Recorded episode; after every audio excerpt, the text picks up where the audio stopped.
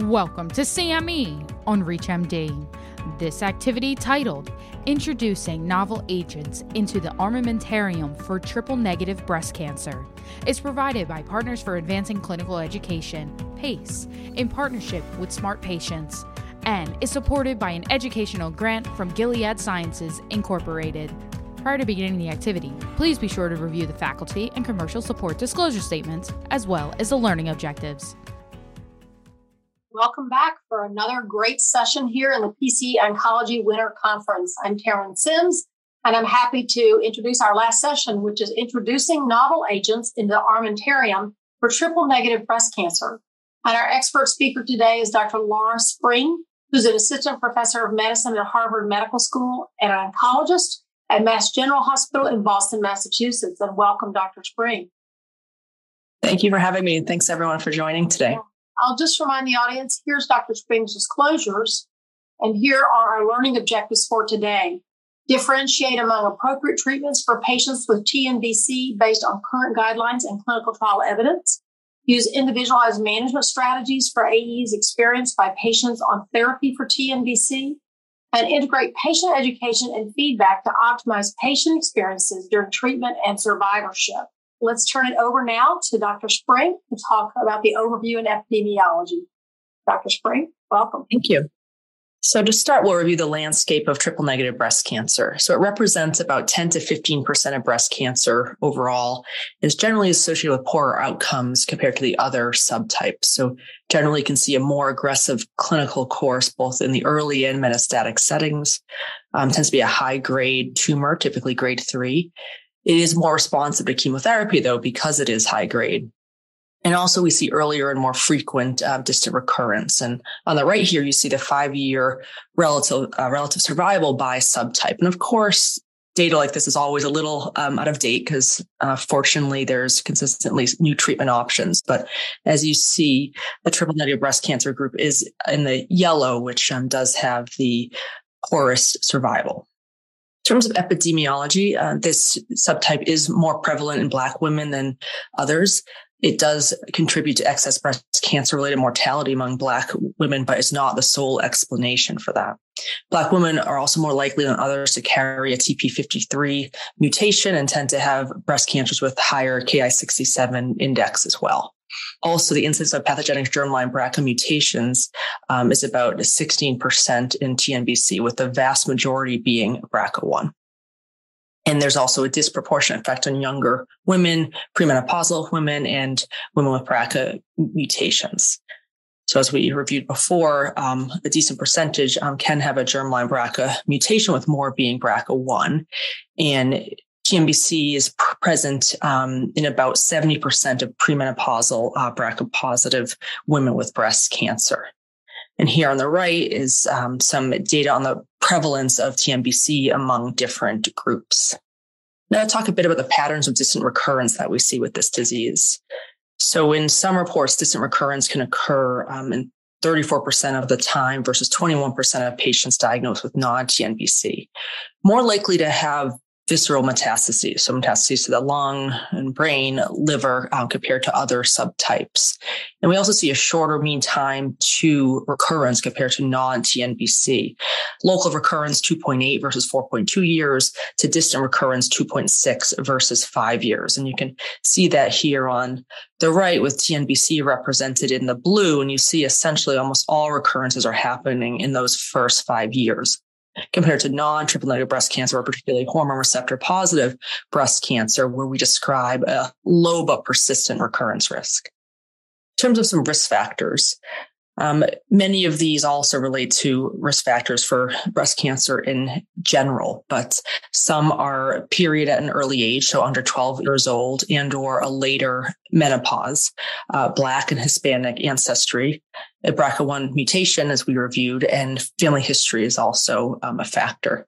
In terms of fa- risk factors that are modifiable, obesity and premenopausal women moderate or high alcohol consumption, low physical activity, um, exogenous hormone use, and young age at first pregnancy. So just to review some important facts about TNBC for this section. So TNBC is a breast cancer subtype that accounts for about 10 to 15% of breast cancer overall, generally is associated with poorer outcomes versus other breast cancer subtypes. It's more prevalent in Black women. It is more likely to metastasize to visceral organs in the brain than other breast cancers. And the modifiable risk factors for TNBC include obesity, alcohol consumption, physical activity, hormone use, and age at first pregnancy. In an action item, be aware of the modifiable risk factors and know that maintenance of a healthy lifestyle may reduce the risk of developing TNBC. So next we'll move on to the biomarker and molecular genetic test section. So first in this section, we'll discuss the subtypes of TNBC. So like all cancers and breast cancer as well. Um, TNBC is a heterogeneous disease. There is distinct genomic subtypes. And in general, we think of it as overlapping, but it's not perfectly synonymous with uh, what we describe as basal-like breast cancer. And these molecular subtypes are based on gene expression. And about 75% of TNBCs um, are categorized as highly proliferative basal-like subtype. And the basal TNBC subtypes are more likely to be seen in younger women as well. About 20% of TNBCs are highly enriched in tumor infiltrating lymphocytes or TILs and immune checkpoints such as CTLA4, PD1, and PDL1. Um, and this group actually has um, a better prognosis. In terms of the impact um, of the subtypes on overall survival, this is a summary here. There's several different classification uh, systems that have been explored, but this is um, a common one here, which is basal-like 1, basal-like 2, luminal androgen receptor, LAR, and mesenchymal. And these have different overall survivals that have been observed, uh, with the worst prognosis being basal-like 2. And I'll just say clinically, we aren't testing for those subtypes, um, but we do you think we can get a sense of them sometimes just looking at some of the pathologic features on the report. So if it's a high grade tumor or not, um, you can get a, a sense of which subtype it might be. So a bit more about the recommended biomarker and molecular testing. So of course, any patient with breast cancer, we need to know ER, PR, and HER2. Uh, HER2 also, if the IHC is equivocal, if it comes as 2 plus, then we do uh, confirmatory dual probe ISH assays or, or FISH to determine if it's considered HER2 amplified or not. So at recurrence, uh, for TNBC, it is important to check PDL1 expression using IHC to determine the CPS or the combined positive score, with a score of 10 or more considered positive. As we'll see in a bit, that does impact how first line treatments approached. It's also important for anyone with advanced disease to um, have genetic testing, particularly for BRCA1 and 2 performed if that had not previously been done. And that would be germline or hereditary testing. At the same time, sequencing on the tumor or in the blood can be done to assess for actionable somatic mutations that are directly cancer related or part of the cancer itself. So the ones here, um, so NTRK fusion, RET fusion, these are on here because we now have disease agnostic approvals for certain agents. So there are now approved NTRK inhibitors. There's an approved RET inhibitor and the qualification is advanced disease with one of these fusions. And these are quite rare, but they are actionable. Uh, there are also disease agnostic approvals for immunotherapy with um, MSI high status or a high tumor mutational burden. And so who should be tested for BRCA1 and 2? Um, in the advanced breast cancer setting, it's easy. Everyone who hasn't had recent genetic testing should have it. In the localized breast cancer setting, there are some more nuanced guidelines that are summarized here. But I'll say in general, the field is moving towards testing more and more, um, particularly for triple negative breast cancer. We're testing almost everyone now. Um, other kind of must test situations would be lobular breast cancer um, with a personal family history of gastric cancer as well, uh, any male breast cancer. And then other factors would be age 45 or younger. And then it gets a little more complex after that, as um, with other ages, it depends much more on the family history or history of other cancers. So to summarize, um, molecular testing, biomarker testing in triple negative breast cancer is important. It's a heterogeneous disease. There are distinct genomic subtypes. Accurate hormone receptor and HER2 assessment are crucial to avoid risk of false negatives and missed opportunities for effective endocrine or HER2 directed treatments. So with a recurrence, we always, if possible, want to biopsy and confirm receptors again. PDL1 testing is needed at diagnosis of triple negative metastatic breast cancer to determine eligibility for immunotherapy. Then all patients with MBC should receive genetic testing if not previously performed. And that's because, again, that is actionable um, due to approval of PARP inhibitors, which we'll review later on. In an action item, ensure appropriate biomarker molecular assessment at diagnosis and at time of recurrence or metastasis to guide optimal treatment decisions. So next, we'll move on to discussion of the treatment of early stage triple negative breast cancer. So a key study in the last couple of years uh, is the Keynote 522 trial. And this is the trial that explored immunotherapy with pembrolizumab in the early breast cancer setting. I think it's important to take a moment to review a summary of the eligibility criteria for this trial because that helps inform us in clinic who should get pembrolizumab or not. This trial included patients 18 or older with newly diagnosed T1C and 1 to 2 or T2 to 4 and 0 to 2 triple negative breast cancer.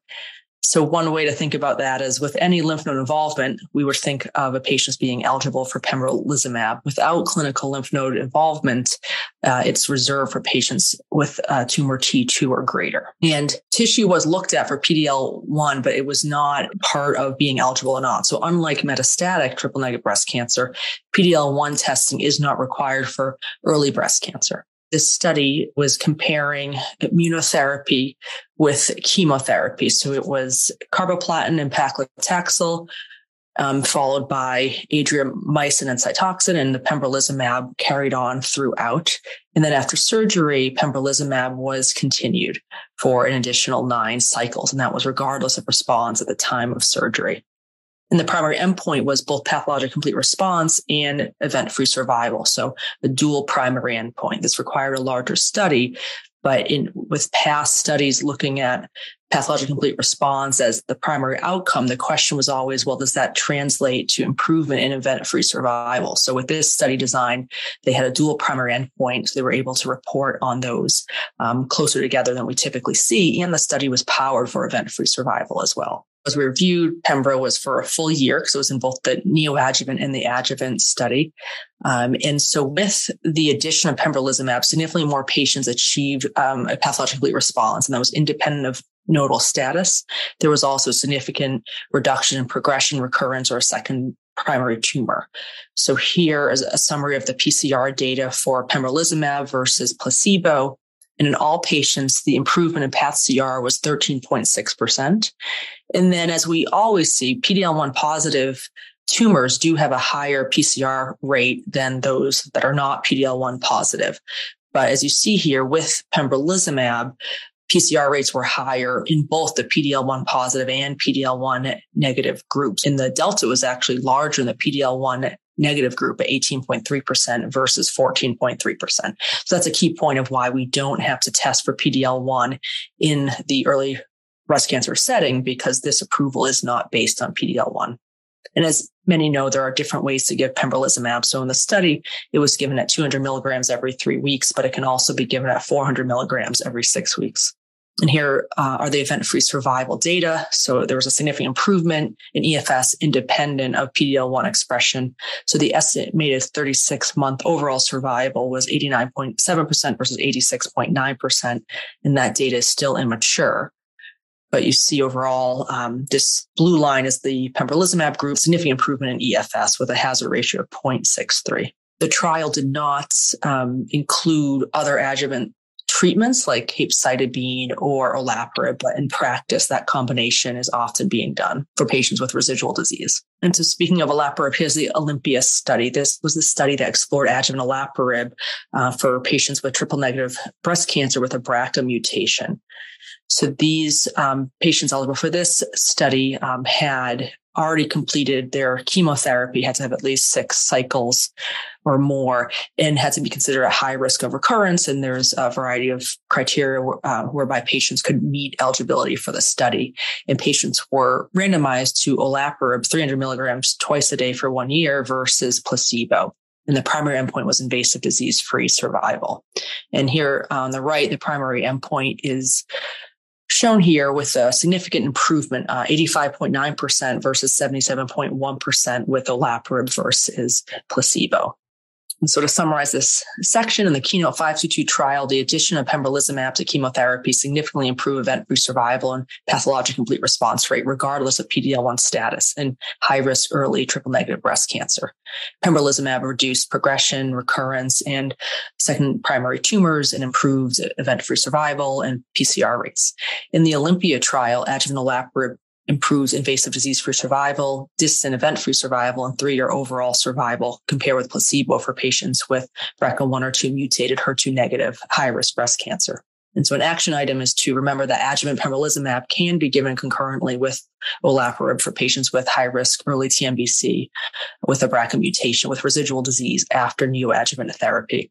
Because that's a situation that's come up a bit in that prior to the approval of pembrolizumab, we had options to do capecitabine for six months for residual disease, or more recently, if a patient has a BRCA mutation, to do olaparib for the year. So there was some um, uncertainty early on about combining these therapies, but there are safety data from the advanced setting. So a lot of practices have started to do that. Right. So next we'll look at novel and emerging strategies for advanced triple negative breast cancer. So here's another case, Emily. She's a 50 year old black woman presenting with concerns about self detected lump in her left breast. Her BMI is 25. She's a non smoker, moderate alcohol use. Three children. The first was born when she was 20 years old. She's a large tumor on physical exam with an axillary node involvement. She's diagnosed with stage three TNBC and treated with adjuvant chemotherapy. Two years later, follow up imaging shows uptake in the right breast and metastatic lesions in the lung two, each are less than five millimeters, and in the liver, one that's less than three centimeters. Her family history is negative for breast or other cancers on her mother's side. Her father had low risk prostate cancer diagnosed at age 70. Her test results show PDL1 CPS greater than 10 and BRCA1 2 negative. She receives pembrolizumab and chemotherapy and achieves a clinical response to therapy. Treatment is well tolerated. At a follow-up visit 11 months after starting pembrolizumab and chemotherapy, scans showed disease progression in Emily's lung tumors. Here's a summary of the current recommended approach for metastatic triple negative breast cancer. As we reviewed in the first line, the key is what is the PDL1 status? Is the combined positive score greater than 10% or not? If it is, then a patient's eligible for pembrolizumab combined with chemotherapy. If not, we tend to continue to treat with chemotherapy, uh, often single agent. Sometimes we will use combination therapy if very symptomatic or immediately life threatening disease. And sometimes we'll start with that combination and then um, remove one of the agents and continue with single agent. When there's progressive disease, uh, the BRCA status is again important because if there's a BRCA1 or 2 mutation, again, more likely to be BRCA1, a patient is eligible for a PARP inhibitor. And technically, PARP inhibitors can be used first line also, but um, now with immunotherapy, a lot of patients are receiving that in the first line if eligible. And then from there, if there's no BRCA mutation, other considerations are what is the HER2 low status? So that is an entity that's now very important to understand. We used to think of HER2 as positive or negative, but there's been recent work and we'll review it looking at HER2 low and there's an approval for trastuzumab deruxtecan now in that setting. So very important to know the HER2 status fully. And then another option would be the antibody drug conjugate sacituzumab govitecan.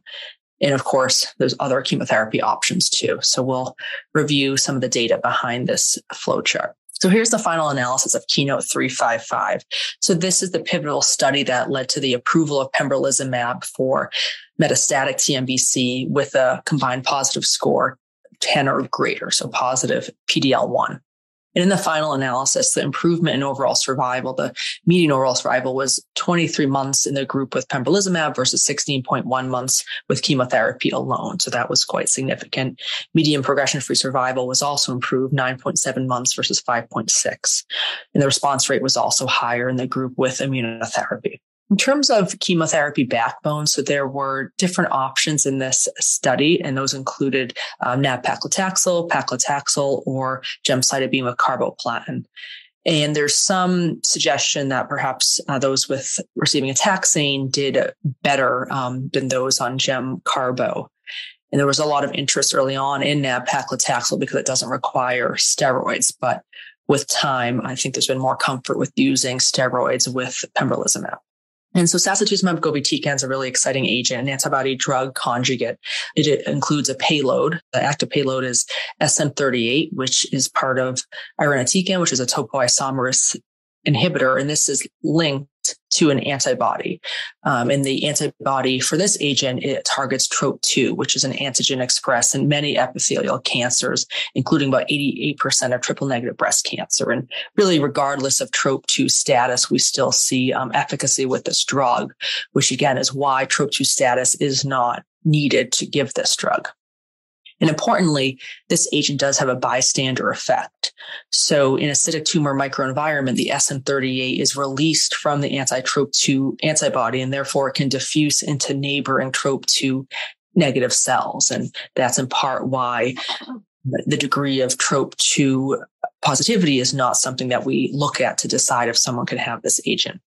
And so the ASCENT trial was the confirmatory phase three um, study of this drug. It had already received uh, initial improvement based on a single arm study, but this was the randomized confirmatory study. And so it was for patients with metastatic TNBC with two or more prior treatments.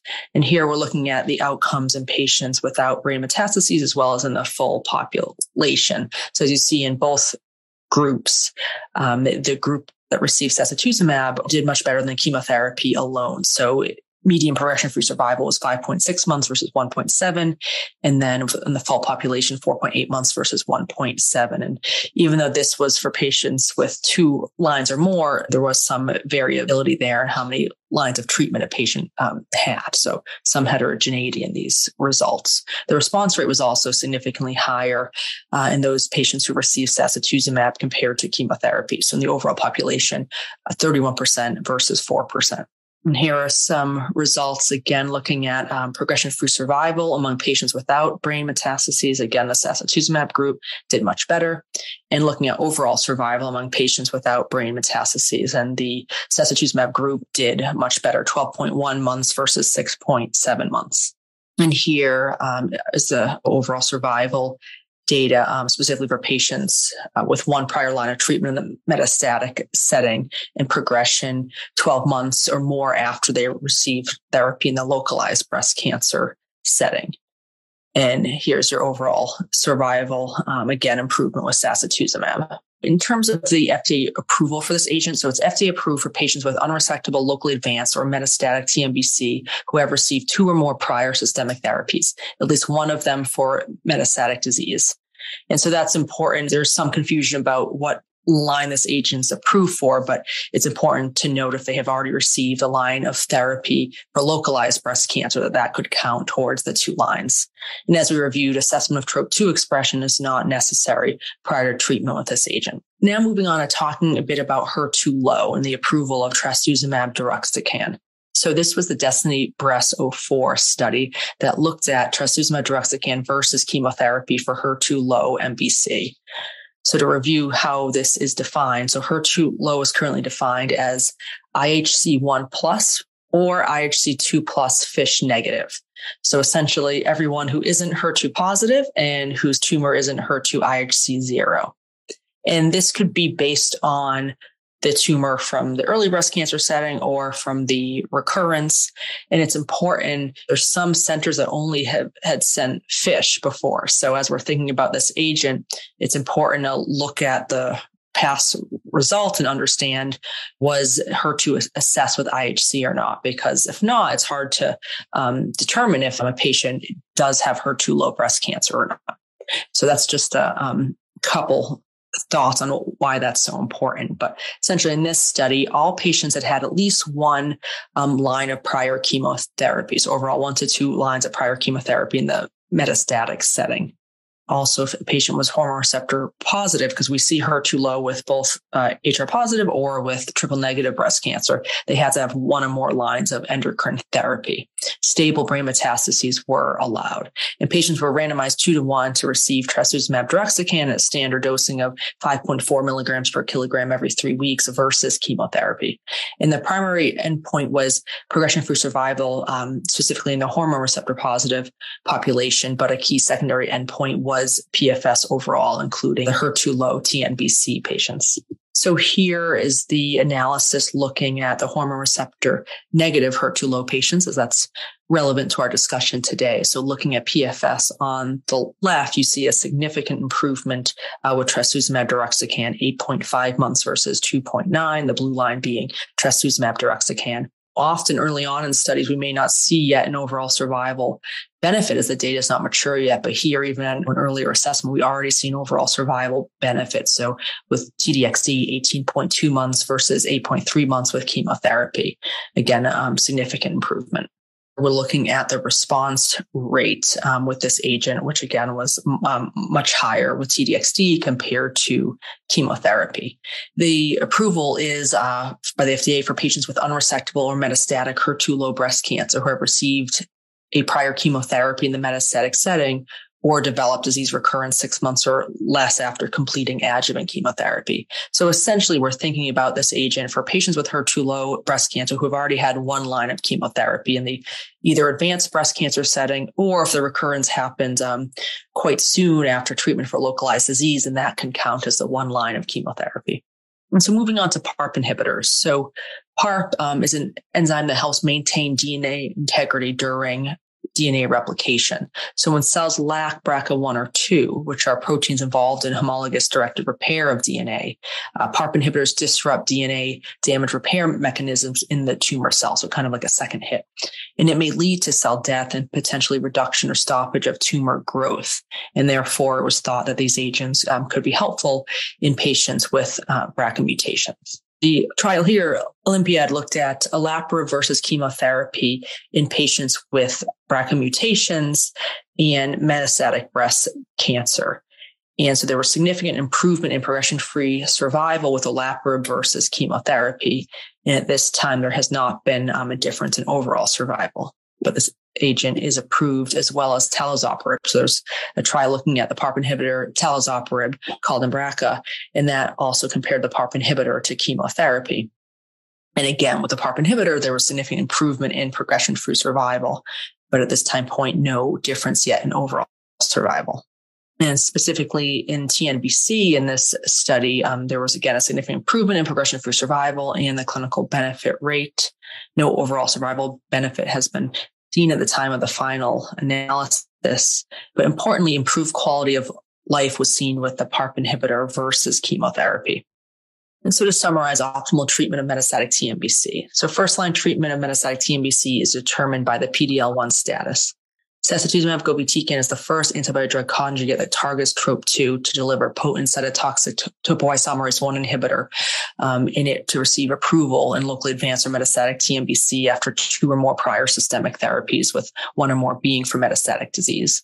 Trastuzumab deruxtecan, another antibody drug conjugate, is an option for unresectable or metastatic HER2 low breast cancer after a prior chemotherapy for metastatic disease or after recurrence six months or less of completing adjuvant chemotherapy.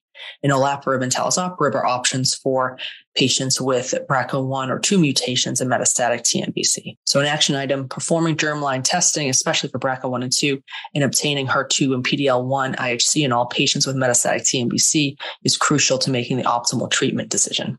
So next we'll talk about immunotherapy related adverse events. So there's, as I think this group well knows, a broad spectrum of immune related adverse events that can be seen. Essentially, um, could impact any organ, with some being more likely to be impacted than others. So, and at this point, there's no current way to predict who will develop these uh, versus not. Uh, onset is typically two to three months after starting therapy, but can occur for up to two years after therapy completion. So it's very important to ask patients to contact their oncology team if any symptoms develop, if they're admitted to the hospital, or if they begin any new medications, um, just to make sure there's not um, impact on the immunotherapy. So in specific symptoms and signs, we're looking for severe fatigue, headache, cough, dyspnea, diarrhea, skin rash, chest pain, bloating, weight loss, severe muscle weakness or pain, bowel vision or mood changes. So in general, we have to just have a very high suspicion for immune related adverse events. And it's hard because a lot of these can be um, signs and symptoms that we see with chemotherapy, but um, we just have to have a broader differential on our mind with immunotherapy. If an immune related adverse event is suspected, um, we conduct a complete workup, including lab tests to rule out other causes. One of the most common um, irAEs we see is hypothyroidism, and that's more common in females than males. So here's a summary of some of the adverse events with pembro and chemotherapy seen in the Keynote 522 and Keynote 355 studies. So overall, hypothyroidism was the most common, followed by severe skin reaction, hyperthyroidism, and then much more rare adrenal insufficiency, pneumonitis, thyroiditis, hypophysitis, or colitis. Fortunately, majority were hypothyroidism, which is um, one we can usually treat through by um, replacing thyroid hormone. Here are some recommended assessments and education prior to starting immunotherapy. In terms of history, it's important to understand if they have a history of an autoimmune disorder, uh, which can put them at higher risk for developing an immunotherapy adverse event. Also important to understand any infectious diseases. If someone does have a severe immunotherapy toxicity and needs significant immunosuppression to treat that, um, that can allow some infectious diseases to flare. Also important to assess for neurologic conditions, endocrine disease, bowel function, and any pre-existing comorbidities that could make um, immunotherapy challenging. So for patient education, um, dedicated education uh, specifically on the signs and symptoms of these adverse events by medical professionals important, including informational booklets, reference cards, also counseling on steroid-related toxicities if indicated, and encouragement to use contraception if applicable and discussion about fertility is important with immunotherapy as it is with chemotherapy. Lab tests that are often checked before would be routine labs with a CBC with differential, CMP, A1C, serum cortisol, thyroid studies, um, if indicated cardiac tests such as EKG and troponin, and um, if applicable, assessment for latent infections. And that's again in case significant immunosuppression is needed. There's certain infections like hepatitis B or tuberculosis that could act up. In terms of on and post treatment monitoring. So before infusions, CBC and CMP uh, are assessed at regular intervals. We look at thyroid function, and especially if symptomatic, we would assess cortisol and ACTH. Physical exam uh, includes a pretty general exam, um, including of the skin, and to assess for unexplained shifts in weight, which um, could um, reflect issues. Lab tests, again, that we're looking at pretty regularly are the complete blood count, CMP, and thyroid function. And here uh, is a guide to managing immune related primary uh, hypothyroidism. So, not something we have to memorize, but essentially gives guidance for where the TSH level is and um, how to approach that. And essentially, usually for early it's something we can treat through. While if someone has uh, severe symptoms, then obviously the um, pembrolizumab would be held and we'd be involving endocrine for sure. And so this is some guidance on steroid dosing with the message being to maintain a low threshold for using systemic steroids, uh, especially once you hit grade two or more um, with immunotherapy toxicities. And there's general dosing guidelines and uh, many institutions would be involving different specialists depending on uh, the adverse event. So if it was GI related or cardiac or derm, um, it's helpful to involve specialists in those areas. And as we mentioned a bit before, it, it can be challenging to differentiate what are the toxicities from the immunotherapy uh, versus from the chemotherapy, especially in breast cancer, where we're giving these agents together. So as a reminder, the onset is typically two to three months after starting therapy, but it can occur for up to two years after treatment completion with inflammatory autoimmune type symptoms and thyroid symptoms, uh, more common with pembrolizumab. It's important for us to maintain high level of suspicion for these adverse events um, and to assess any changes. And then also important to provide patients with and instruct them to carry and share with their healthcare providers a wallet card or other information to detail they are on immunotherapy and what potential side effects could look like, as well as contact information for the oncology team. And so an action item is to monitor patients regularly for these adverse events and to educate them to immediately report any concerning signs or symptoms to you. Next, we'll discuss conjugate related adverse events. This is Emily, our case again. So Emily received sacituzumab and govitecan without any need to test for TROP2 expression, and she's been doing very well on treatment. However, she presents for cycle six day A treatment, and her ANC is 850 or grade three. She's been afebrile and she feels well. So here's a summary of the treatment related adverse events with sacituzumab govitecan. So ones of particular interest um, are neutropenia and diarrhea, as that's known to be expected with uh, that SN38 payload, part of irinotecan. So neutropenia um, as we heard in the case study, um, can lead to the need for growth factor support, um, sometimes dose reductions. But overall, the most common ones we see are grade one or two nausea, diarrhea, alopecia, and fatigue. So in terms of holding, we withhold its uh, SG for an ANC of less than 1500 on day one of any cycle or ANC less than 1000 on day eight. And here again, not to memorize, but as a, a summary um, of the common and potential severe toxicities associated with this agent and some of the management strategies for it. So neutropenia, um, you know, there's clear guidelines for, you know, based on the ANC, when to hold the agent as we reviewed, and you can use GCSF and dose reductions, uh, particularly for grade four neutropenia or prolonged grade three or really any febrile neutropenia. And then in terms of diarrhea, there is potential, as with irinotecan, for severe diarrhea. So prophylaxis is not recommended unless there's a particular history or concern, um, but important to educate pe- uh, patients about early use of loperamide at, at the you know first onset. Um, you know, in infusion, if there was early, you know, significant diarrhea, atropine can be used. And then for late diarrhea, of course, always also important to think about any potential infectious etiologies or other reasons for diarrhea.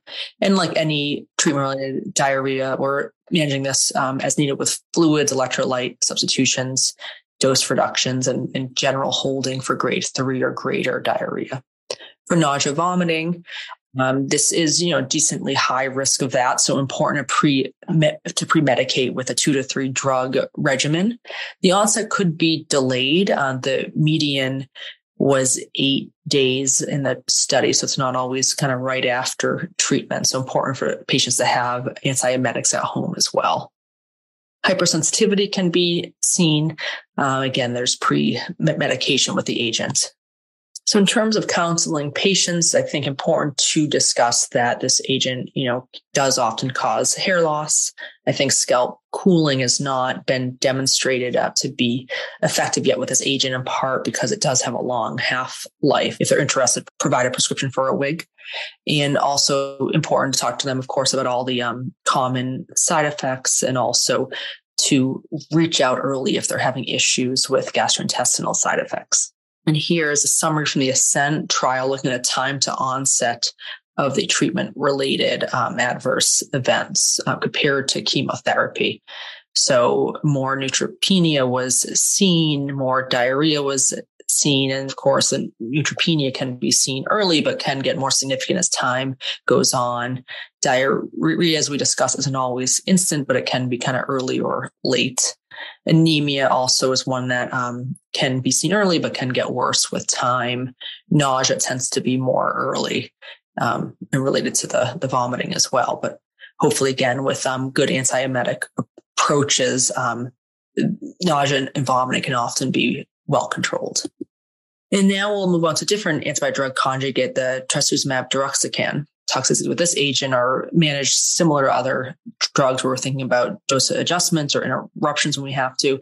Um, one special adverse event to point out with this agent is interstitial lung disease. So um, in the study, there was 12.1% of patients in the trastuzumab deruxtecan cohort who had ILD. So, you know, we see ILD with pretty much almost any agent, but this is much higher than we see with other drugs. So certainly want to be very aware of the median time to onset was 129 days.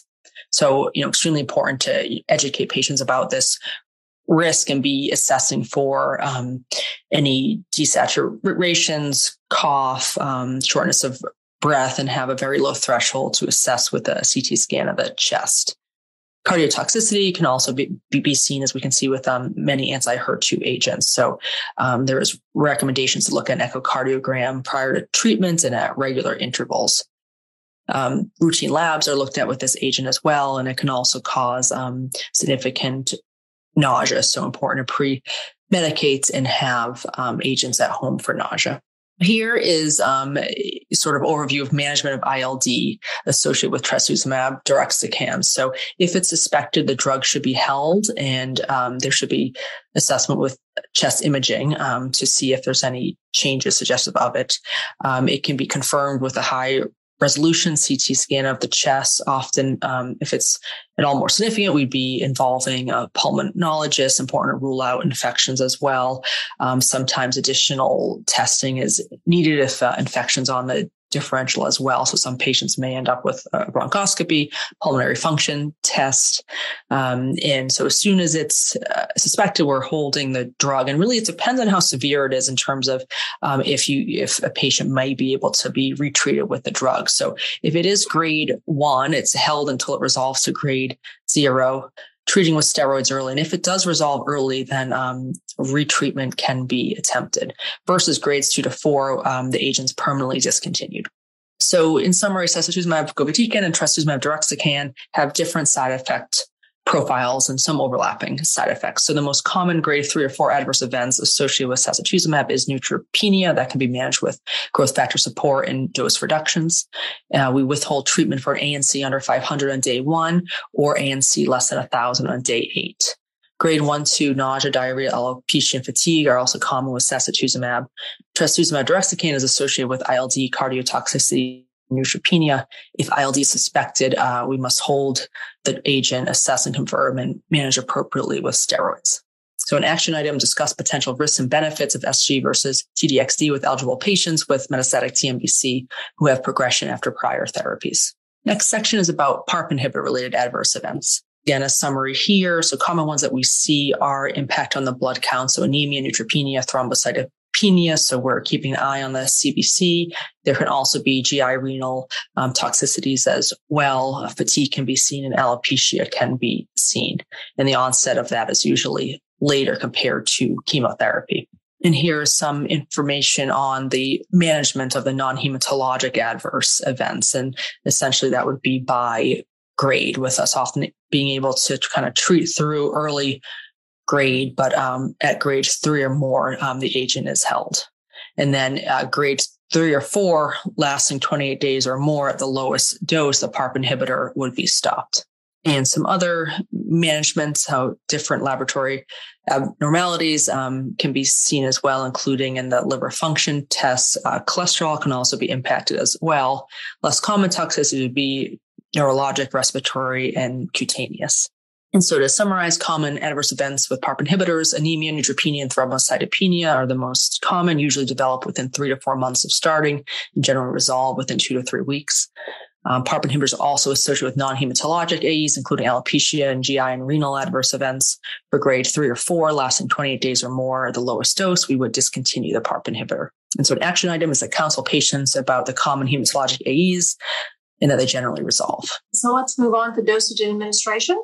Here we just have a summary slide of the different agents we discussed um, with the starting dose and the dose reduction and the indication. So this can be more for reference. To finish up with thinking about patient and caregiver education. So overall important to manage expectations regarding potential adverse events and side effects to educate about them and to make sure patients are up to date on everything else they need, such as vaccinations um, and to support adherence um, with education strategies some of these agents are easier to take or remember than others. And then also important to educate about clinical trials if applicable. A bit of a summary. So prophylactic interventions can often mitigate treatment related adverse events. So primary or secondary prophylaxis can minimize effects on treatment toxicity. Pre-medication for nausea, vomiting, and hypersensitivity is recommended for sacituzumab. Manage more severe hematologic toxicity with supportive measures or dose modifications. Counsel patients in advance about expected toxicities and potential remedies and educate patients on side effects or toxicity that require immediate consult with your team team. An action item, be aware of potential toxicities and use recommended prophylaxis where indicated. So next we'll talk about communicating with your patient. Tips here about how to implement key communication skills um, by addressing the patient's needs and um, assessing their preferences, having open dialogue, listening, tailoring discussion, overcoming cultural and language differences, raising and addressing the issue of healthcare disparities, and importantly, discussing uh, financial toxicity of treatment. So here is an uh, PCE action plan overall kind of an action plan summary, be aware of the modifiable risk factors and know that maintenance of a healthy lifestyle may reduce the risk of developing TNBC, ensure appropriate biomarker molecular assessment at diagnosis and at time of recurrence or metastasis to guide optimal treatment decisions. Remember that adjuvant pembrolizumab can be given concurrently with olaparib for patients with high risk early TNBC with BRCA mutation with residual disease after neoadjuvant therapy perform germline testing, particularly BRCA1 and 2, and obtain HER2 and PD-L1 IHC in all patients with metastatic TNBC, as that's crucial um, for optimal treatment decision making. Monitor patients regularly on immunotherapy for potential adverse events and educate them to report any concerning signs or symptoms to you. And discuss potential risks and benefits of SG versus TDXD with eligible patients with metastatic TNBC who have progression after prior therapies counsel patients about common hematologic adverse events with PARP inhibitors, noting that they generally resolve within two to three weeks, and to be aware of potential toxicities and use recommended prophylaxis where indicated. So now let's revisit some of our questions. I'm going to push on so I can ask one question of Dr. Spring. Dr. Spring, if TNBC is more prevalent in the African American population, is there anything that could be done to proactively prevent that disease in this population? No, it's a great question, I think screening remains incredibly important. And right now it's a little bit of a one size fits all approach. Um, but I think to kind of dig deeper into the epidemiology and ages and think more about screening and education and communities about screening as well. Thinking about MRI when we see very dense breast. So education about that, I think with um, primary care teams uh, would be important. And I think there's a lot of work going on to improving screening. And I think also to really better understanding the biology of the disease to see if there might be anything else from a prevention standpoint. Yeah. Dr. Spring, I want to thank you for a great presentation. I'm hopeful for TNBC breast cancer patients knowing the choices that you've outlined for us today. I've learned a lot and I know the audience has too, and I appreciate your time. You have been listening to CME on ReachMD. This activity is provided by Partners for Advancing Clinical Education, PACE, in partnership with Smart Patients, and is supported by an educational grant from Gilead Sciences Incorporated. To receive your free CME credit or to download this activity, go to reachmd.com/cme. Thank you for listening.